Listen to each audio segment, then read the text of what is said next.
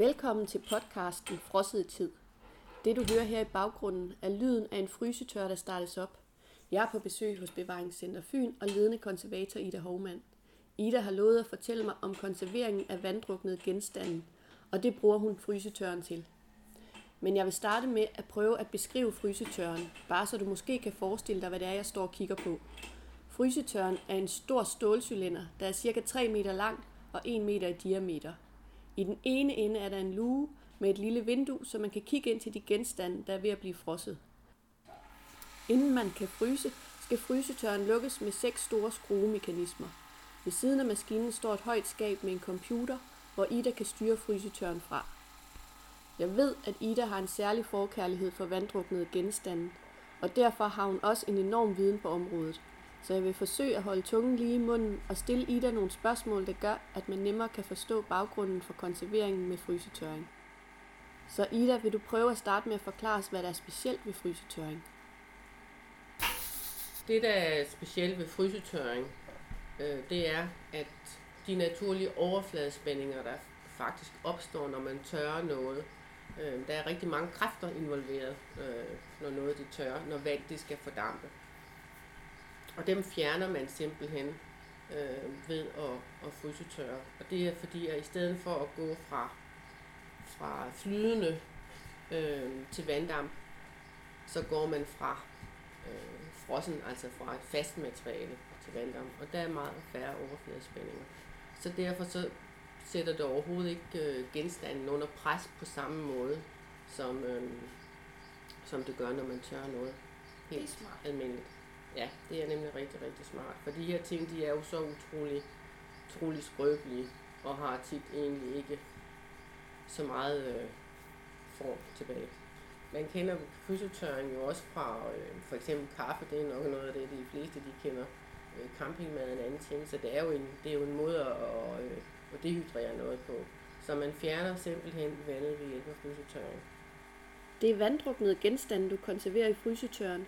Er der noget specielt eller sjældent ved den slags genstande?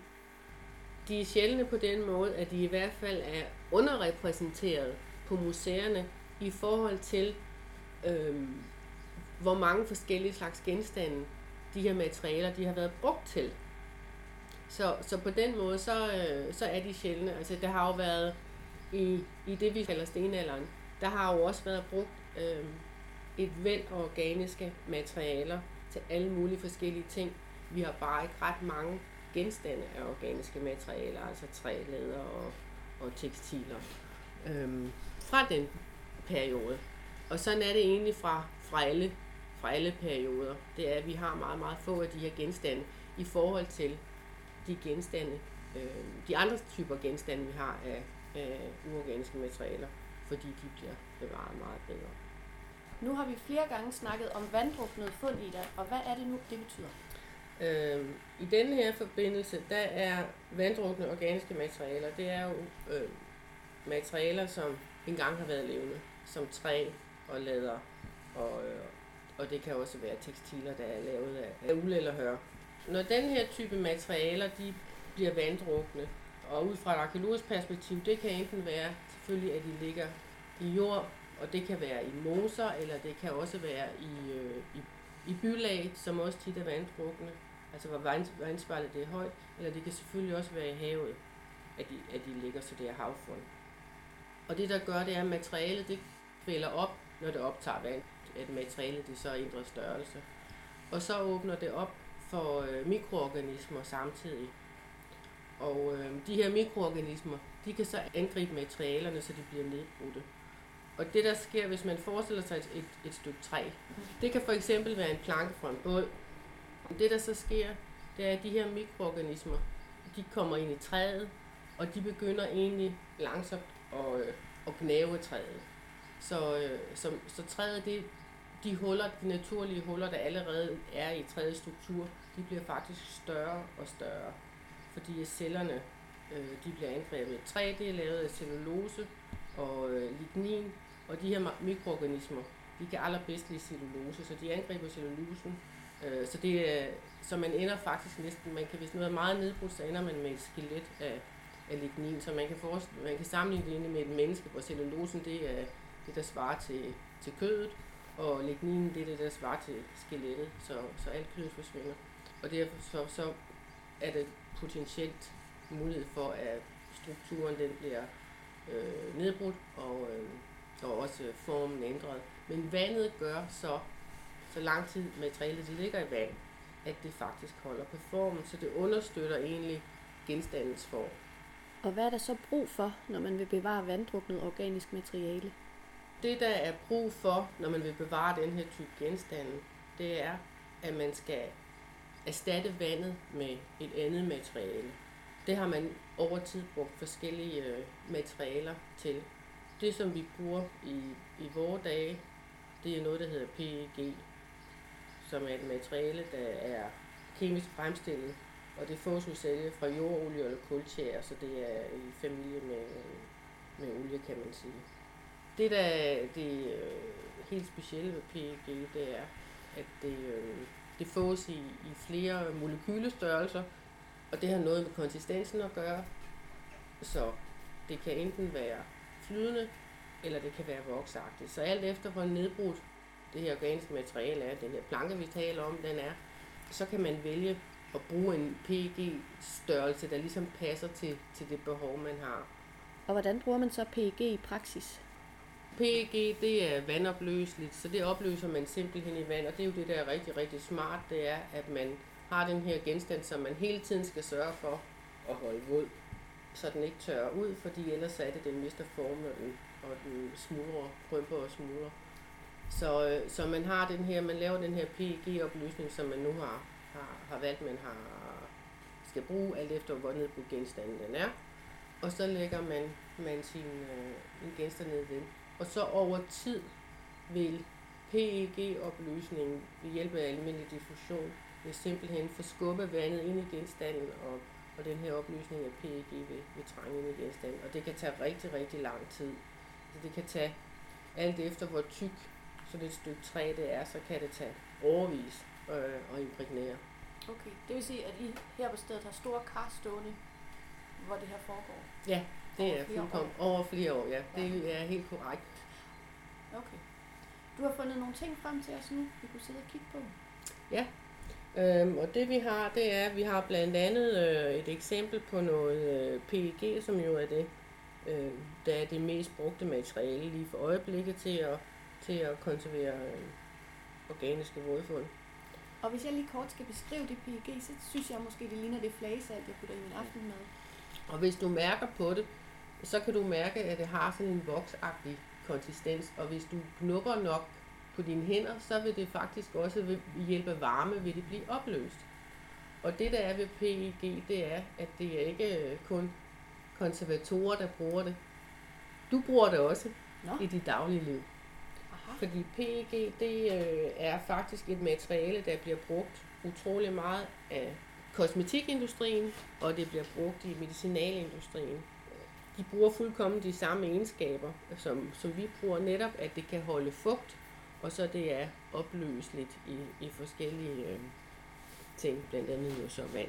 Ja, så det udfylder så, også så, så det udfylder også revne hos os, og selvfølgelig grund, en af grundene til, at det tit er i, i cremer, det er jo fordi, det hjælper med at holde på fugt, så det holder huden, øh, bevarer fugten i huden og gør huden spændstig. Lækker blød, ja. Ja, lige præcis. Det der, det der jo selvfølgelig også er ved PEG, det er, det er jo måske ikke det mest miljøvenlige materiale, fordi okay. det jo er et, øh, et jordoliebaseret materiale.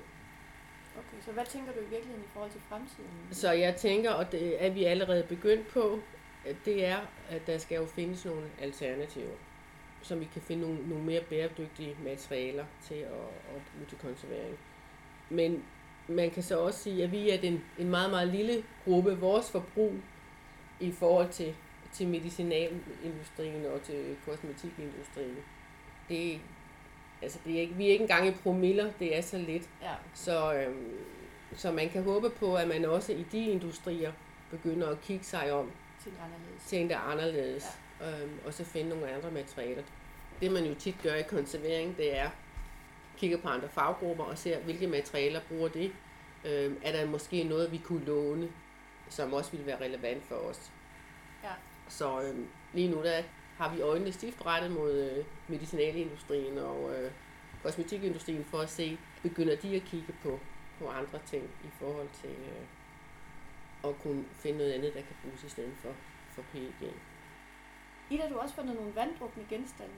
Og når jeg lige umiddelbart kigger på det, så øh, er det et stykke træ, øh, som er lidt hårdt i den ene ende, og i den anden ende, der virker det mere som en svamp. Og nu trykkede jeg på det, og det trykkede oven på det. Det er det også. Det der, det er faktisk en, en skive af et stykke, en egeplanke fra en øh, jernalderbrønd. Og det har en helt anden farve, det er fuldkommen lysebrunt. Mm. Og det er det, der hedder spintved. Det er den levende del af, af træet. Okay. Øh, og så er der en helt sort del, som er sådan den hårde. Det kan man så sige, det er den, den, den, døde, den døde del af træet, hvis man kan sige det sådan. Ja, Og det er kerneved, så det er det inderste og det der så sker, hvis, hvis du nu skulle fryse tør det her stykke træ, hvordan vil det så helt præcis foregå? Nu er det der, kan man sige, det der det er faktisk noget af det mest øh, komplicerede, øh, men det er et rigtig godt eksempel på enten, når der er, er, når der er forskellige nedbrydningsgrader, for det kan man jo egentlig sige, at, at, at det er det, vi har der. Vi har noget, som er meget blødt, og så har vi noget, som er, er hårdere. Så det man vil gøre, man vil først lave sin PEG-imprægnering, hvor man ville opløse PEG'en i vandet, og så vil man øh, imprægnere det Det er helt lavpraktisk at lægge det her stykke træ ned i det vand. Læg, det ligger simpelthen, man tager træet, som jo allerede ligger i vand, Ja. putter det over i et, i et nyt kar, eller tapper det almindelige vand ud, og så putter man den der PEG-opløsning ned i. Ja. Så det ligger i bad, kan man sige, af den her PEG-opløsning. Ved passende mellemrum, så tje- tjekker man den koncentration, man nu engang har valgt. Og i det her stykke træ, hvor at den er hård, altså den, kernen, den er hård, og, og der er det der bløde svampeagtigt ude i enden, så vil det så være mest ude i enden, at den optager det her PEG. Altså, det vil jo altid være yderst, der kan man sige, den optager mest. Og grunden til, at man skal bruge lang tid, det er netop fordi, at, at det er via naturlige kræfter skal, skal ligesom diffundere ind i, igennem øh, hele det der træstykke. Ja. Og når I så har opnået den koncentration, I ønsker, Ja. hvad gør I så? Så op ad badet, og så er den faktisk klar til at, at blive frysetørret. Først så duber man noget af det der PEG, det er jo stadigvæk noget flydende, øh, koncentration på 40-45 procent. Det er ligesom sådan en babyolie. Ja. Så duber man lige overfladen af, og når man så har gjort det, så kommer den ind i frysetørren. Og så fryser man simpelthen. Så starter man, så trykker man på frysknappen, og så virker frysetørren som en helt almindelig dybfryser. Og når man så er sikker på, at det er, er fuldkommen frosset, det er øh, gerne måske over et par dage, at man, man fryser, så man er helt sikker på, at nu er det frosset. Så det PEG'en, den kan tage flere år, men selve frysetørringen tager ikke så længe. Den behøver sikkert tage så lang tid, og det har noget med at gøre, hvor meget man, hvor meget der i selve frysetørren.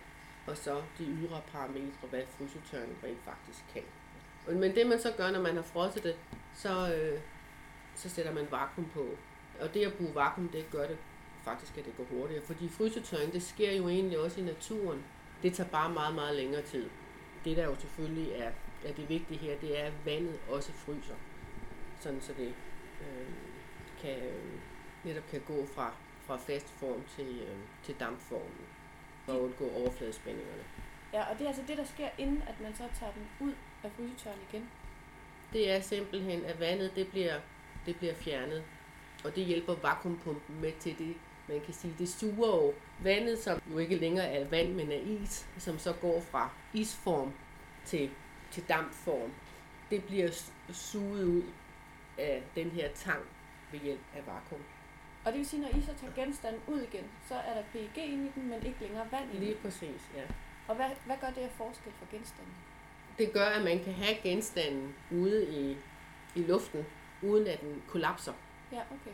For PEG'en har jo erstattet vandet. Så hvor vandet førhen har været med til at holde på genstandens form og struktur, så har PEG gået ind og har overtaget vandets plads. Ja.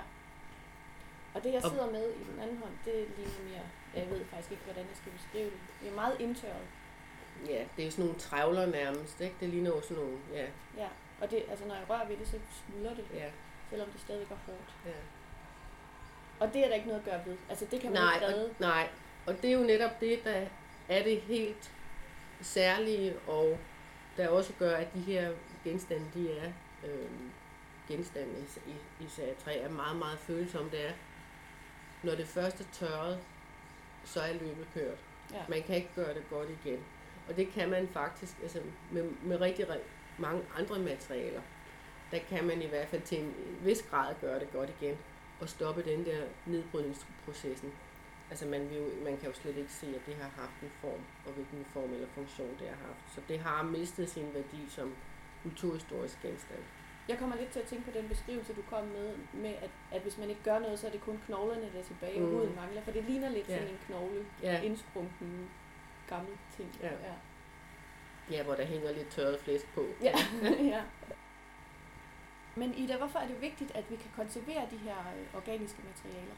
En af grundene, det er jo selvfølgelig, at man rent historisk kan få et forkert indtryk af, hvordan mennesker de tidligere har levet deres liv. Fordi når et materiale som de her materialer, de organiske materialer, det er dem, der også forgår hurtigst. Så for eksempel det, som hedder stenalderen, eller jernalderen, eller bronzealderen, der kan man jo få det indtryk, at det er det, der har været de primære øh, materialer. Men det har det jo ikke nødvendigvis. Det er bare fordi, det er dem, vi har fundet, og det er dem, vi har kunne bevare. Men selvfølgelig har der været massevis af træ brugt, der har været massevis af tekstiler, øh, der har været massevis af skin og læder. Det er også mere tidskrævende, ressourcekrævende at bevare det. Så derfor så øh, er det blevet og bliver stadigvæk også fravalgt. Men det der jo så gør, det er, at man kan faktisk netop få en forkert opfattelse af, hvordan folk de har levet tidligere. Øh, fordi der er meget mindre. Så man kan sige, at de her materialer, det er dem, der er, er dårligst repræsenteret på museerne. Ja. Fordi at man simpelthen ikke har enten, øh, fordi der selvfølgelig er, har været færre af dem bevaret i, i jorden, men, men også fordi, at de har været svære at, at konservere. Ja.